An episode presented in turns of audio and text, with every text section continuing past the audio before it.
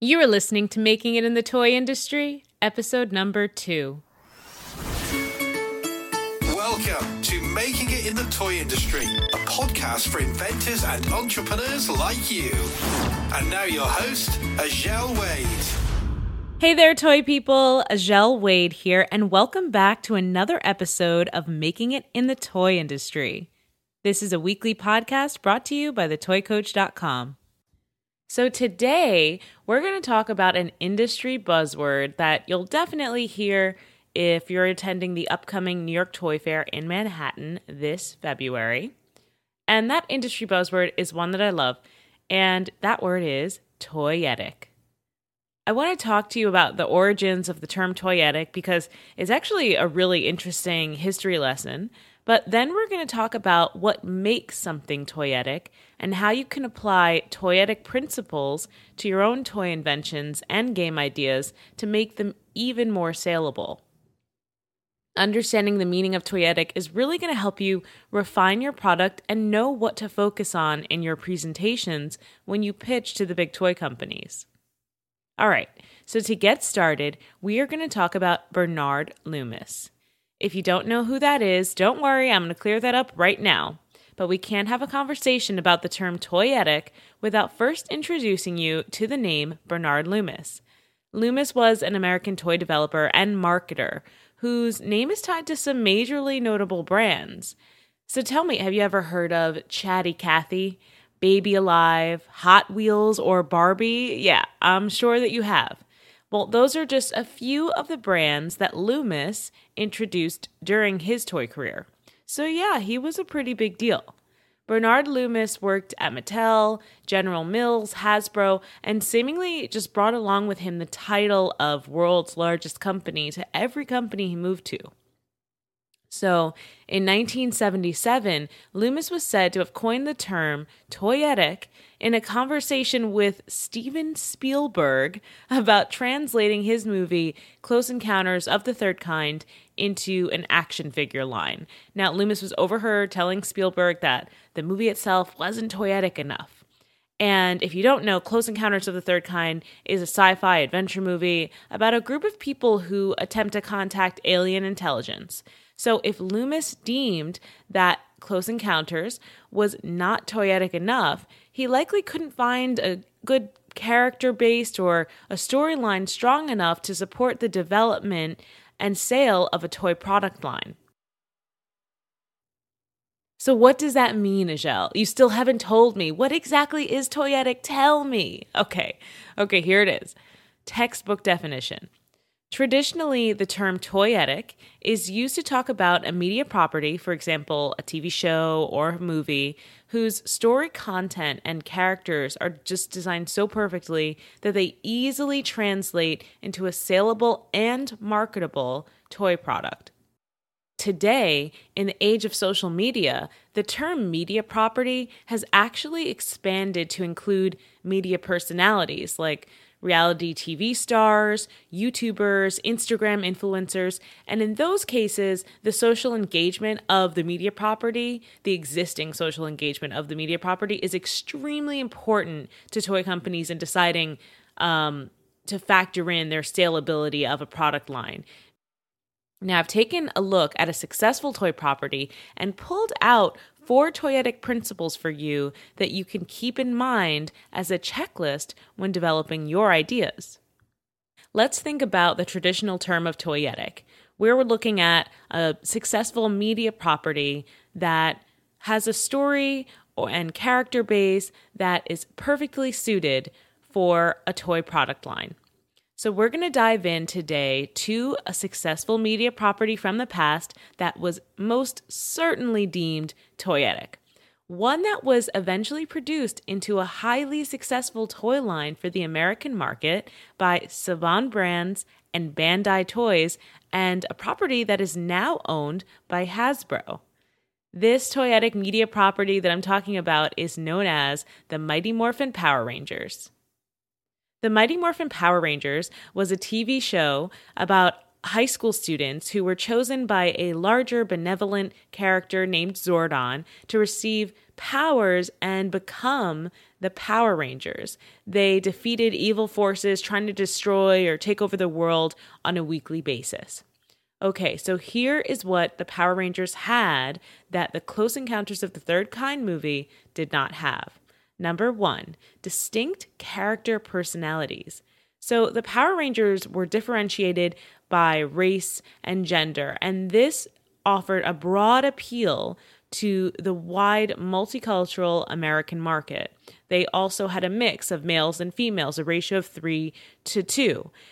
These distinct character personalities, also differentiated by race and gender, made it more likely that children were able to see themselves in the story and identify with a specific character, thus making the property just even more toyetic. The characters were also unified by their matching suits, but again, differentiated by color, allowing children to connect with characters based on what their favorite color was. Okay, so that was toyetic principle number one, their distinct character personalities. Let's move on to toyetic principle number two scalability by theme. Now, the Mighty Morphin Power Rangers, like I said, were all high school superheroes defeating evil week after week, and every season actually was focused on a theme. Now, the theme, while, you know, not always successful, allowed for the entire line of product to be completely revamped and refreshed year after year, just duplicating fan sales as the fans were eager to grab the latest version of their favorite character. So, some examples of the themes that they went with were they had Mighty Morphin Power Rangers Turbo, which was all about their vehicles. Um, they had the Power Rangers in Space, which is just a space theme. They had a Time Force, which was all about time travel. All of these opportunities provided uh, a window to refresh the superhero suits and their weapons and vehicles. So, the third toyetic principle that I pulled out from doing this research is something that the Power Rangers did really well, and it's a focus on the development of character specific accessories. And in this case, it's weapons and vehicles. So the Mighty Morphin Power Rangers had character specific weapons. So if a child didn't happen to identify with maybe a character's race or personality, or they didn't particularly love the color of their suit, they might be drawn to a particular weapon of that character or their accessories and thus be drawn to the toy.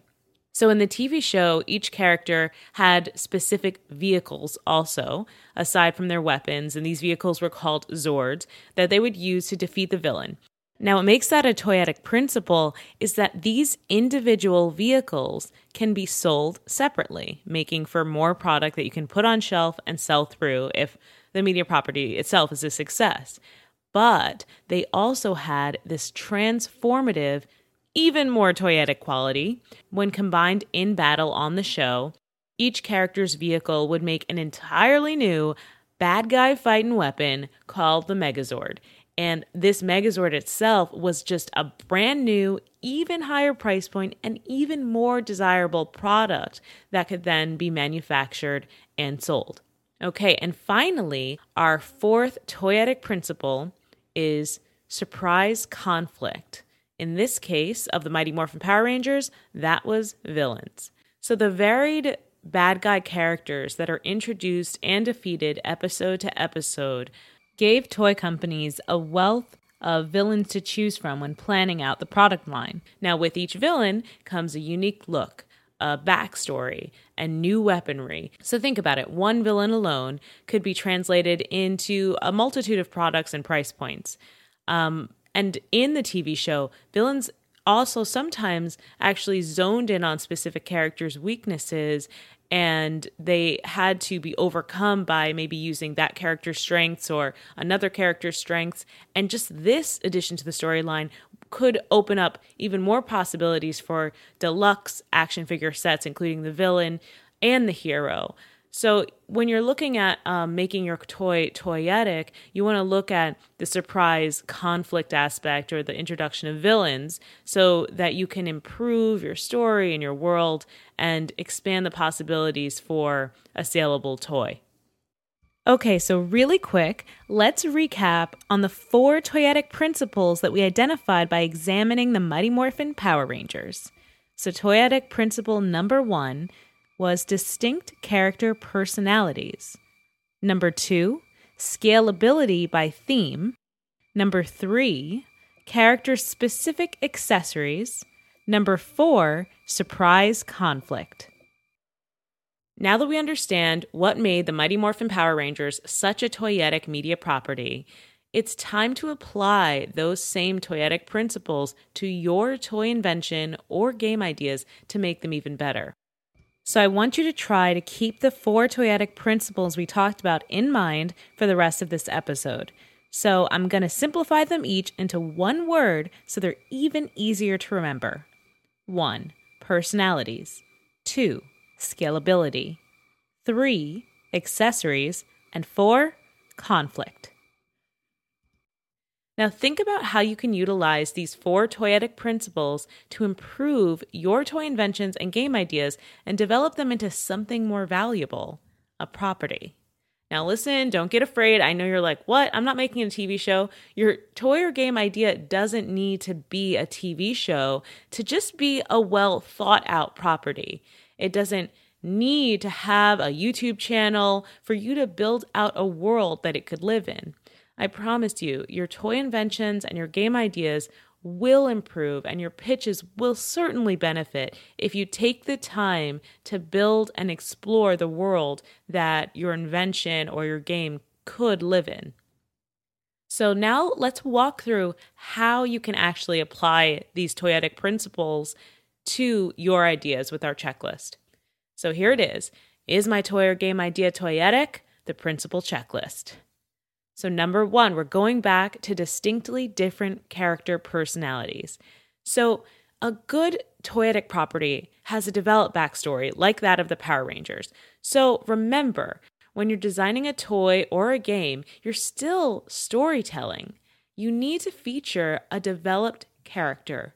You want the child to feel like they're being told a story as they interact with your product play patterns are important. I am all about play patterns, but theming them to fit in with your product's character and story is just as critical. So here's an example. Let's say you have like a spring loaded toy that when it's activated, it shoots at a ball and the goal is for the child to catch it. Okay, that's an idea. You could take this idea and the spring and as an invention and show it to a toy company. It might be fun, but without much story behind it, it kind of falls flat. It doesn't stand out. You know, the viewer might not be sure what the age demographic it's for, what the purpose of it is, what the replay value will even be. But what if that spring was located inside of a chunky plastic whale and that character moved around on wheels? And maybe the ball that popped out was shaped like a fish and when the spring activated, the whale is shooting out a fish.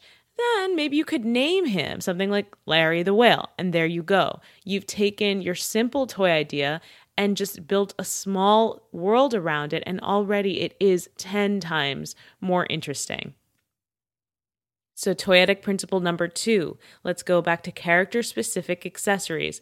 For the Mighty Morphin Power Rangers, that was weapons and vehicles. But for you, that could be something else. So let's go back to our example of Larry the Whale. So you're looking at Larry the Whale, Whale's world and you're thinking, like, maybe instead of the kids just catching the fishball as it pops out with their hands, maybe I can explore things that might be in Larry's world. And maybe that thing might be a net maybe a child might have more fun catching the fish that pops out of Larry's um, head or blowhole uh, with a net. And there, your idea has gotten infinitely better just with the addition of a theme and thinking out that theme and expanding it to touch all of the accessories that might be needed to play your game. So that led to development of the character, ultimately their world, and then eventually the accessories. So now you can continue this development to be why is Larry shooting out this fish? Did he eat a bad fish? Is he sick? Is this, you know, maybe this is a game he plays with his new friends? But all of these details are crucial when pitching your product, but are not going to come out if you don't take the time to explore your character's world. Okay, time for toyetic principle number three scalability by theme. So, a great example of an inventor toy concept whose full potential was really only realized with the exploration of theme is Hasbro's game Don't Step in It. Now, this is an inventor game. Uh, I was recently on LinkedIn and I saw, I think it was the inventor posted about uh, how the trilogy is complete. And so, this is one game that was actually based around not stepping in poop. I believe the first game was dog poop. And and now the line has expanded and includes a don't step in it unicorn and llama version. So last I checked, the unicorn poop I think was the top selling game on amazon.com. So you have to think is your idea expandable?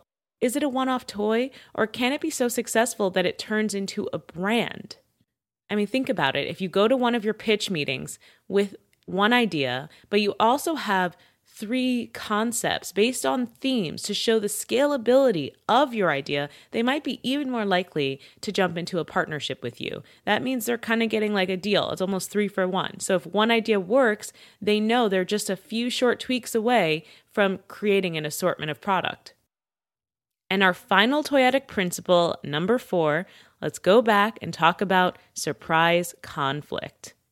So, when we analyzed the Power Ranger series, we saw that the product lines were really, really benefited from having ever changing villains or conflicts that were qu- quickly resolved um, and successfully resolved.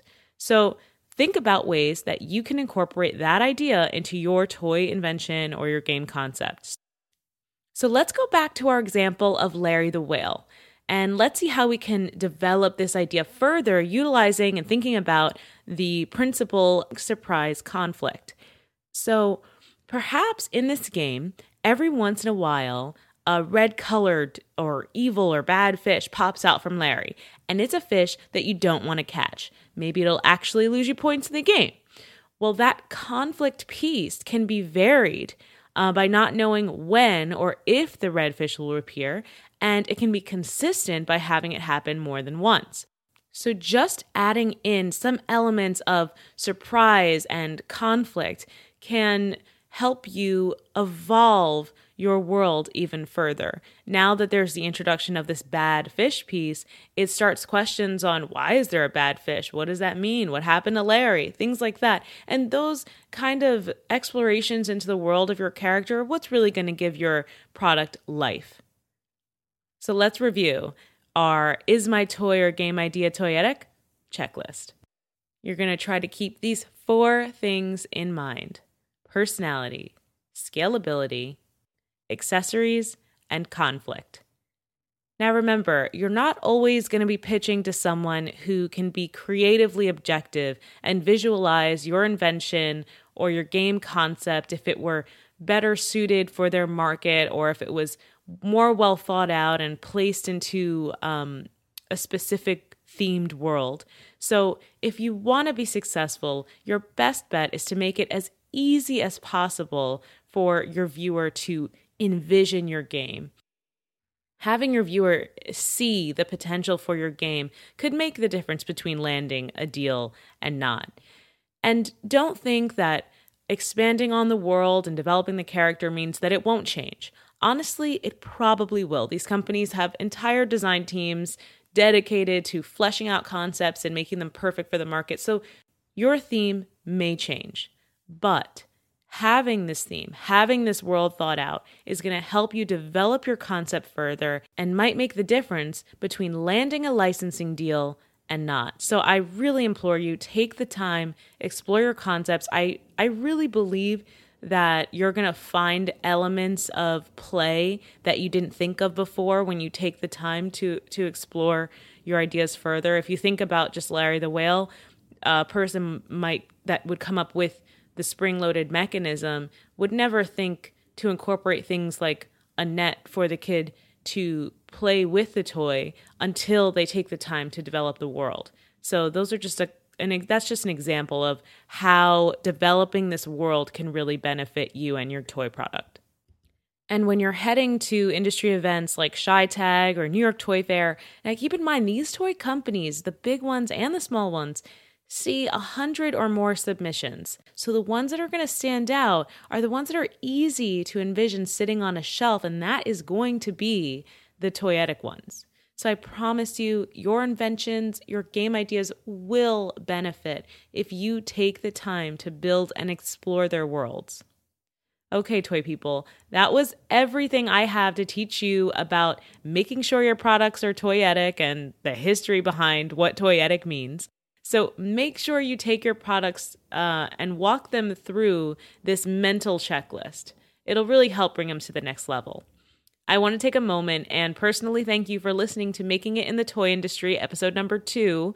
Before you go, please leave us a review on iTunes. We would love to hear your feedback and it would really help guide future episodes. Come back next week on Wednesday when we're going to start talking about how to find your perfect factory.